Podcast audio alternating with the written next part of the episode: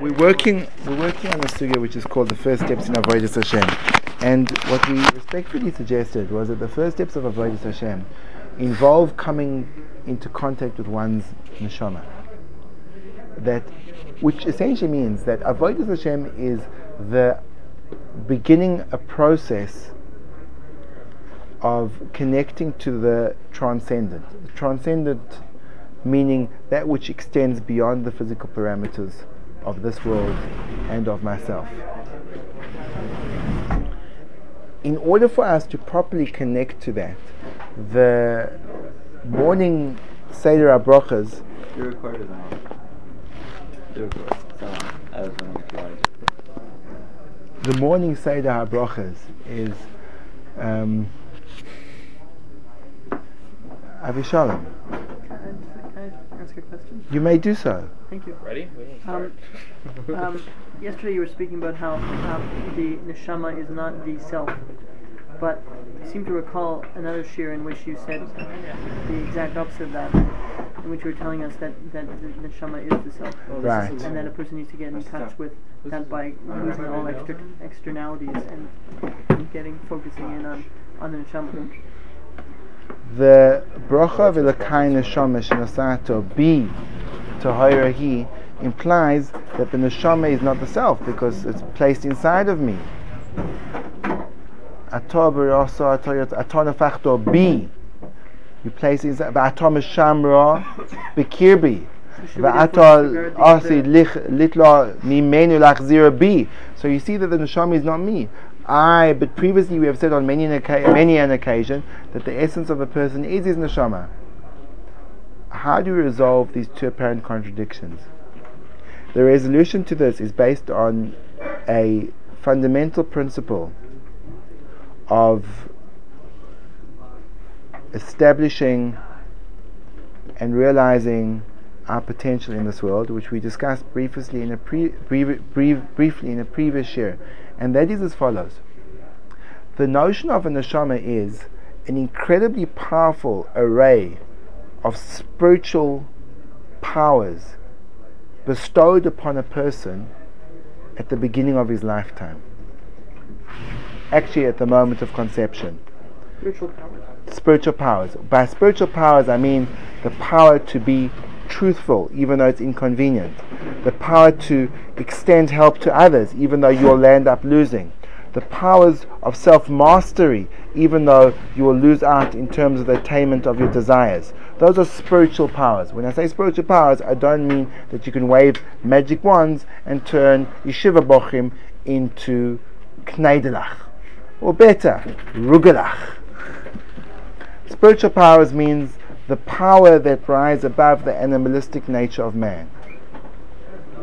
So, since the goal of, of the neshama, when it's infused into man, is to vest him with those koiches, then now and those are his essence, because those are his true. He's given a neshama which is designed specifically to fit for him in his purpose in this world, and therefore the neshama is him. But on the other hand, on the other hand, if the neshama would be him, and he couldn't get out of it, and he couldn't ruin the opportunity, so then he wouldn't be man; he'd be angel, because his spiritual potential would have to reach its realization. Hence, the Ribono Shel Olam did the following thing: He created man, and he placed the neshama into him, and he said, "Here's your neshama, which is essential you, but it's up for grabs. You can choose to own it, or you can diss it." If you take those raw spiritual powers which are given to you and you bring them into fruition, the neshama is all yours and it's your essence, yes. If you abuse the privilege, you will leave bereft of your neshama. And then what is you? Where are you? And if a person does it in the extreme sense, he has no me, and that's called Ein Olam Haba. He disappears. He doesn't even exist. in the case where you did embrace the neshama, the neshama, but if the neshama is still not you, then what's you? You is the amount, the choice you've used to bring out the neshama from potential to reality. How much neshama gets out is what you are. But there's this essence besides the body and the neshama that exists somewhere that's you. but it's not a neshama. And essentially, to sum it up in other ways, you are your choices. The choices that you make, the utilization of your freedom of choice, is the essence of who you are yourself. Really abstract. Very abstract, it's quite practical. You have chosen, you have Very chosen, sorry to bother you. Is there a David Feinberg here? Yeah? that's him. Can. I borrow you for one second? As long sorry. as you return him It's intact. Very important, that's why. No, no, no, no problem. Thank you. Everything he does is I'm important. disturb your Torah That's fine, that's fine, that's fine. That's fine. Uh, Gvura. One second. So, what happens is as follows that you're given, let's say, the potential to focus on well, you're given the mental ability, and then you're given the inner desire to discover the truth in a I'm gonna given. give you a review of what he knows. I'm sorry. Thank you. Trying to make it stop or start. What's Seichel again? Seichel is your intellect. So when you try to locate where a person is, who the person is, what we said is that a person is his cho- choices. Meaning, a person is a composite of an incredible array of superhuman, i.e., they can raise above the level of animal, superhuman powers, chesed, gvura, the koiches hanefesh, emuna, anova, which are completely beyond the realm of animalistic existence, and those are given to him as a gift. He has a choice to express them or not. The reason why it's a choice is alongside that gift, he's been given a set of obstructions which stop that gift from being coming out into the fore. Those obstructions are selfishness, those obstructions are arrogance, those obstructions are desire, and therefore, when he wants to pursue the path of chesed, what gets in his way is, but I'd just like to take a bite to eat first. And when he has that bite to eat, he says, and there's not really any left to share with my friend Nebach. So, in order for him to overcome that, he has to resist the desire. When he resists the desire, what he does is he concretizes the mid of chesed into his being. And that's who he is. The choice to do chesed above taiva makes him a chesed. If a person would repeatedly do the right thing, at the end of his life, he would be kulei kadosh and he'd be a neshama kadosha. That's what I mean that the neshama is your essence. That's who you should become. But you can fail. And if you fail, the degree to the neshama that you bring out in your life will be the degree to which you are in existence. And the degree to which you don't bring the neshama into your life is the degree to which you have no existence. Because ra, ra, evil is miloshin ra'ua. It has no kiyum. There's no long-term potential for it. Okay. But you didn't answer my question. What is your question? Are you your seichel? No, you are not your seichel. Your seichel is one of the vehicles that you can utilize to express your neshama. Except your seichel is what you make choices with. Your seichel is one of the things that's utilized in the examination of options so the choice can be made, but it doesn't pull it either way. The seichel presents the reality to the inner koiches which struggle over choices. If you think you make choices in your seichel, you are sorely mistaken, and knowing you, I know that you're lying. So if, if, a, if a person exists in the choices they've made, then if let's say there's a, a, a baby who's one day old not, has not yet yet made a choice, he doesn't exist. That's a good question. In other words, what happens to people? What happens to people who are not yet bar mitzvah? Children, what do they have? I wasn't sure if I would say bar mitzvah because by, by by twelve you can make choices. But you're only held liable for the choices after bar mitzvah or bas mitzvah. So, in other words, a choice that you make prior to that stage doesn't have the status in the absolute sense of what a choice is. So, if a person's based on his choices of what he brings into fruition, so what happens to a child and the complexities of does the neshama get olam haba and why not? So, again, there are other factors involved. For example, when a person's under duress, and oines, as we said yesterday, that a, a, a fetus has a chelik olam haba. So there are obviously other spiritual factors at play. What we're discussing now is the underlying principles of what defines a person and what are the first steps in avodas Hashem. The first step being coming into terms with the fact that you have a neshama and that the neshama is a part of your experiential existence. Because would it not be a part of your experiential existence, it would be in vain that the Rabbanon were metaken that you make a bracha on it. You can't make a bracha on thin air. You have to make a bracha on something that's part of your experiential reality. And since the Rabbanon require you to make Elokai Neshama Shinosar to be Tahiri, it means you can have a sense of your Neshama HaTahira. So what we said is as follows: that within the bracha of the neshama shenasar to be tahiri, it describes the four different stages of the development of the neshama. Prior to the neshama entering into man, atah v'rasa, atah yotzarto. The entrance into man. The removal of the neshama from man at the occasion of death, and the return in tchias revival of the dead.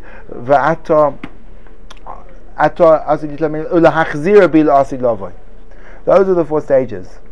Kol zman, as long as the neshama is with me, meaning what we said that blips in time, that tiny moment that extends towards eternity, which is a, let's say, please God, 120 years have been given, this minuscule, minute point of time that we have to make or break to create that being as a neshama or to lose that being as a neshama. Once we have that, we appreciate it you see that the beginning of the day, when you say that kind of shama, you try to relate to your inner essence that you need to express in the course of your day. And you say, Moidani lefonecho. Because the things that you thank others for are the things you appreciate. And the things that you appreciate are the things that you value. And the things that you value are the things you strive for. If a person can have sincere thanks over his neshama, he can come to terms with the spiritual side of life. A person, when he says the bracha and the bracha is flat and meaningless, it means he's as of yet standing on the periphery of Avodah Hashem. He hasn't gone inside. Lewis. So then, how do we say then for people who don't? Right, well, we're just, planning. we just talk about Jewish and and Those who Jews who are far far removed from it themselves, they still have a neshama then, but but they don't they don't use it in judgment, or they don't or they don't have They it don't. pronounced. They don't maximize their potential. In other words, it's very hard to also. It's very hard to. You can never really um, be a, be accurate when you evaluate another person because the neshama has many different aspects to it. You could have a person that ostensibly appears to be very far from Torah mitzvahs, and in terms of his internal battle, he's succeeding tremendously. So the fact that a person hasn't got flowing payers cascading down his cheeks is not an indication of how much of his neshama he's using. Neither is a person that has those flowing payers cascading down his cheek an indication of how much he's. You can't you can't use your eye to judge it. All right. So then, what if someone who actively does like evil then? So there are people who are evil. There are people who are Rishaim, meaning that they pursue a course of hurting other people and deliberately doing things which are harmful to themselves and spiritual existence. So those people are essentially what they're doing is they're destroying their neshama because they depriving it of um, they limiting its expression to a small and small degree. If they become absolutely evil, what they do is they don't concretize any aspect of the neshama, which means that means they have they disappear because your only connection to eternal existence is your neshama. Once the neshama is snuffed out, so then you become a physical being. Physical beings die, and then they're gone. They just disappear. They disintegrate. Supposnik. Um, what about in the aspect of someone who's evil, um, i.e., like Esav, who was very, um, who did understand the aspect that there is, a, there is a giver, i.e., his parents, there's his father, where he was really um, strict on serving him as best as he can. So was it that he just lured he lured himself to that, but had the self realization that he had to serve his parents? Like, is there? Um, It's a good question. Esav was excelled in the midst of Kibbud Av Va'em. What is that all about? Seemingly he is very bad at everything else. or Um, not- it's, it's, not, it's not even He's a bad, hunter. just evil at everything else, right? Or right, is, is that, right, the, sa- is right, that the same right, thing? right, right. He was, he was, he was, he, he's presented as Esav HaRasha. Right. So if Chazal call him Esav HaRasha, so it's not a compliment. It's not that they, and they, yet he excelled in Kibbud Av Va'em. So what? That, that, that's a strange quirk in his behavior. That, that that's a whole topic in its own right, not to be discussed now. It's okay. Um, so now, as a result, we see that the bracha of Elokai Neshama enters us in, into the most basic component of our Avodah Hashem, which is starting to come into contact with our Neshama. The difference of becoming in contact with the Neshama or not allows you a connection to what's called your essential reality. The degree to which you are able to manifest your neshama is the degree to which you can connect to your eternity.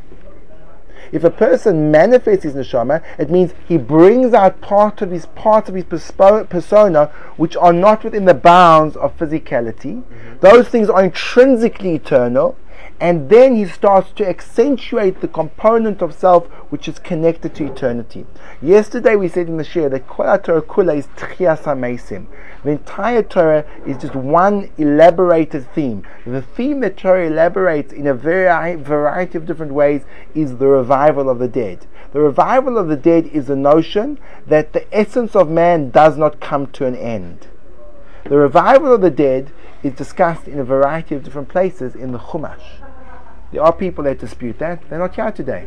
Um, clearly, and, and clearly it was uh, not passionately important for them. But I'm sure it's just all about playing games. And that proves this whole this whole, this whole idea of uh, revival of the dead proves our eternal existence and why we should be working on ourselves.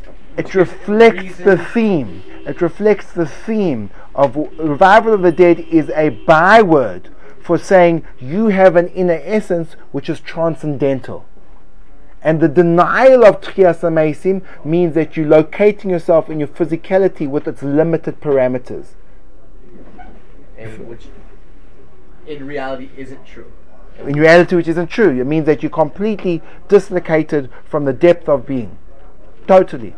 That you've, you've located yourself in an area where you and you and the gorilla in the zoo are located in the machlokes of, as Lewis expressed so succinctly, yet the other day, are you your keeper's brother or brother's keeper? Or both taka. Neither of them being very good. So you actually taka neither. You're not your brother's keeper because he's nished your brother, and you're not your keeper's brother because he's nished your brother. Nisht is not right. That's right. That's right.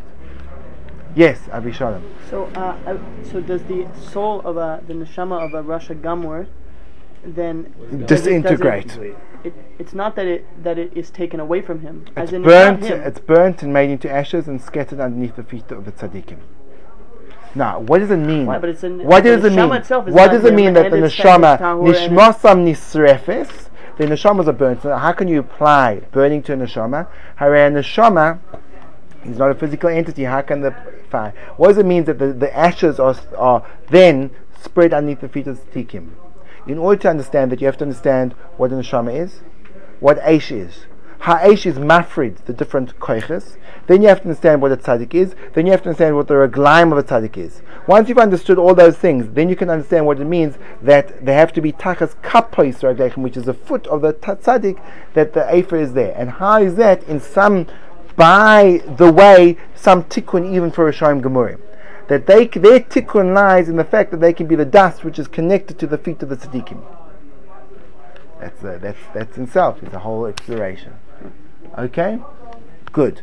So now, the first point in the Chumash that we see the remes to Tchias is the fourth pasuk. The fourth pasuk is V'yarekim es or kitoiv, v'yavdal Elokim bein ha'or vein ha'choshech. Rashi says, v'yavdel, v'yavdel bein ha'or vein ha'choshech, af b'zion tzrichim l'divrei agoda. Says Rashi, in order to understand this pasuk, we need to come onto an allegorical pshat, a drasha. Ra'u she'enu kadai lishtamesh boi.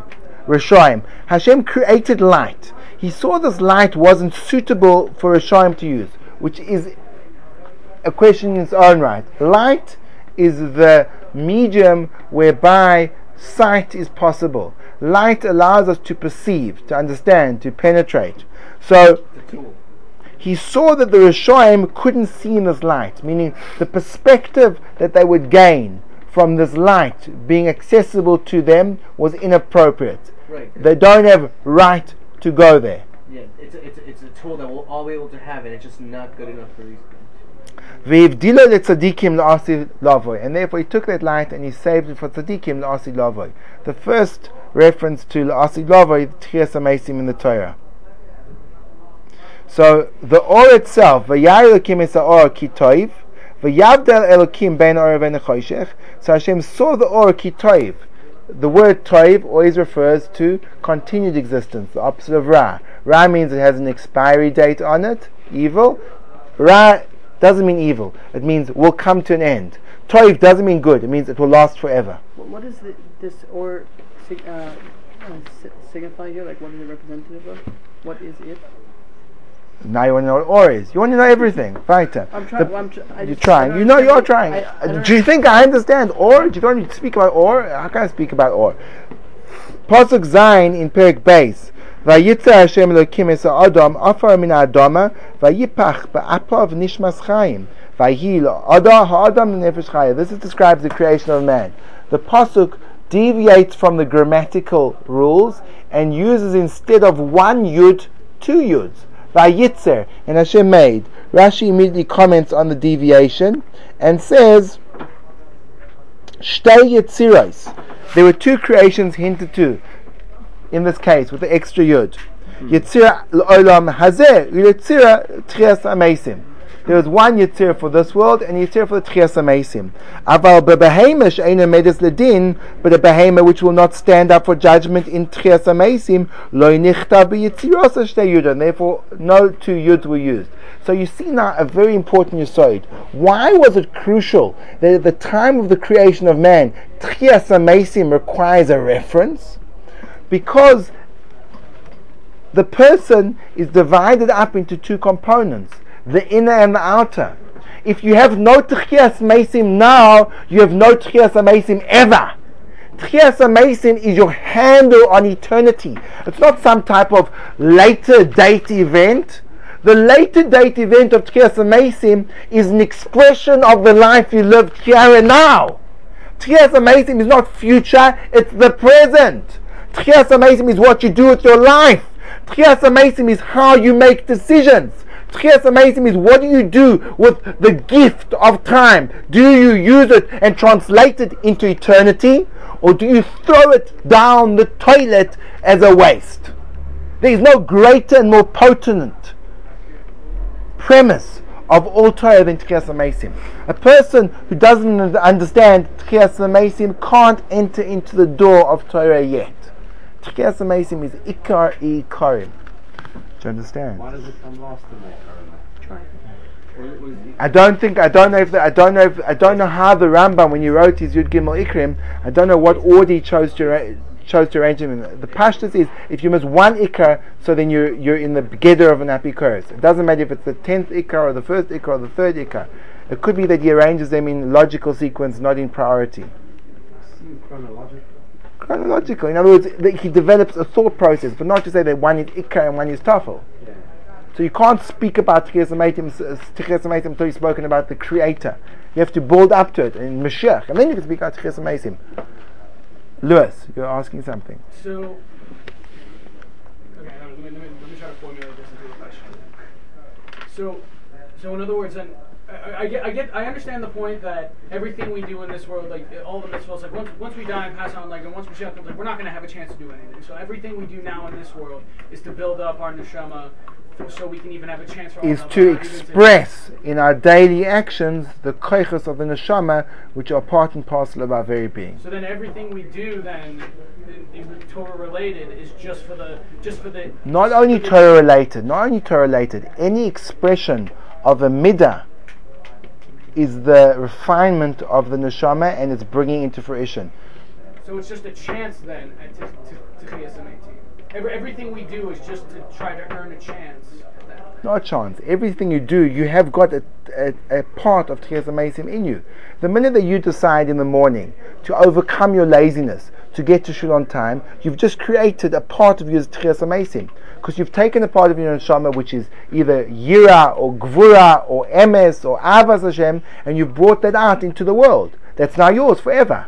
The expression in the in the in, in the Mishnah and Pirkei Avos isn't Kol Yisrael Yeshem Chelik Ba'olam Haba. It's not that they have a chelik in the world to come. It's Kol Yisrael Yeshem Chelik Le'olam Haba. To the world to come, and Reb Chaim Volozhin explains that the chelik in the olam haba is right now. It's not that it's this future place; you're creating it right now. Every act you do is your connection to olam haba. A person who's a true tzaddik, he lives in Olam Haba, in Olam Hazeh. He gets over the illusion of the physical world and he's able to penetrate the depths and see through the veneer. That person lives in Olam Haba, in Olam Hazeh. Avi Shalom, your third and final question. If a person I was being generous, I gave him a discount. if a person is not his neshama, then we said that after a person dies, such and such happens to his neshama, such and such happens to his neshama, etc., etc. Then what happens to him at that point if he's not his neshama? Then we say that the neshama of a rasha is burned and, and spread under the feet of the tzaddikim. So where is he at that point? So what I'm That's a good question. what I'm understanding is that the neshama referred to in Olam HaNeshamas, or the neshama that goes up, is the neshama you've created. The degree to which you've expressed your neshama. It's not the raw potential that you didn't utilize. So what happens to that essence of that raw potential? You've got an entity that is the Yeah, that's the lost. neshama, That's the, lost. The, The, neshama. The neshama. So the point that you managed to bring into fruition, that's, That's what you, you? that that's that's what becomes you. That's the eternal you. So as you, Uh, so when you're bridge. when you're in Olam Eventually you're Hazeh, The Chofetz Chaim to maybe maybe make it a little bit more scary, but tangible. The Chofetz Chaim says that the the way he expresses it, that the body that you'll be built with in Olam Atchiyah will be based on the degree to which you expressed your neshama or harmed it. So he says that's why the prohibitions of speaking and hearing lashon hara are so severe. If a person didn't put on tefillin on his arm, so he'll be armless. He won't have a left arm. Let's say Okay. if he, when he is offered the chance to give tzedakah, he clenched his fist and didn't give it, so he won't have a right arm. But if he can still speak and hear, he can still be a part of the society, as it were, the ultimate society, and therefore eternally he'll be a paraplegic, but at least he'll be able to communicate with people. If a person uses his tongue to speak lashon hara and his ears to hear it, so he destroys the spiritual component of tongue and ears, of mouth and ears, and therefore he's left speechless and deaf for eternity. That's miserable. Yeah. That's miserable. So, in other So words, yeah, you're building your spiritual. you're body. building your spiritual body. So the degree to which you succeed is what you have left. so according to that pshat, then then as soon as you have done anything to build your neshama in this world, then that becomes you, and already now you exist in that neshama. Absolutely. So you- Absolutely. so you That's what Reb Chaim Volozhiner says in Pirkei Avos. So you only ex- ex- exist in this abstract choices until you make a choice, and once you make a choice, already you're that neshama, you're That's that right. neshama. So you That's do exist right. in your neshama. Your neshama is you. The Your degree- new, your new created neshama is you. in other words, let's say it differently. The choices that you make become the person you are. Yeah. Thank you. Funny Yeah. sentence. No, Eh? no. The In- choices that By you choose to to you the, the how does a actions neshama move from potential to reality? By you making a choice. fine, but you exist at that point already in a neshama now. Your shen- your your neshama that you have created is now you. But what gave you you're- that you're in the existence? choices. What gave you Choice that? is very abstract. Okay, sorry. So you, I understand what you're saying. The choice is the mechanism which brings the neshama from potential to reality. So you are the neshama that was brought about through your choices. But your abstract, uh, perfect neshama is, is not you. It's it's a separate. That's right. That's right. Is that clear What for you? happens to that abstract neshama? The So It goes into whatever, another person. whatever, no, whatever, whatever you manage to realize, the rest just gets dis- dissipates. I don't know. Disciplines. Ich weiß nicht.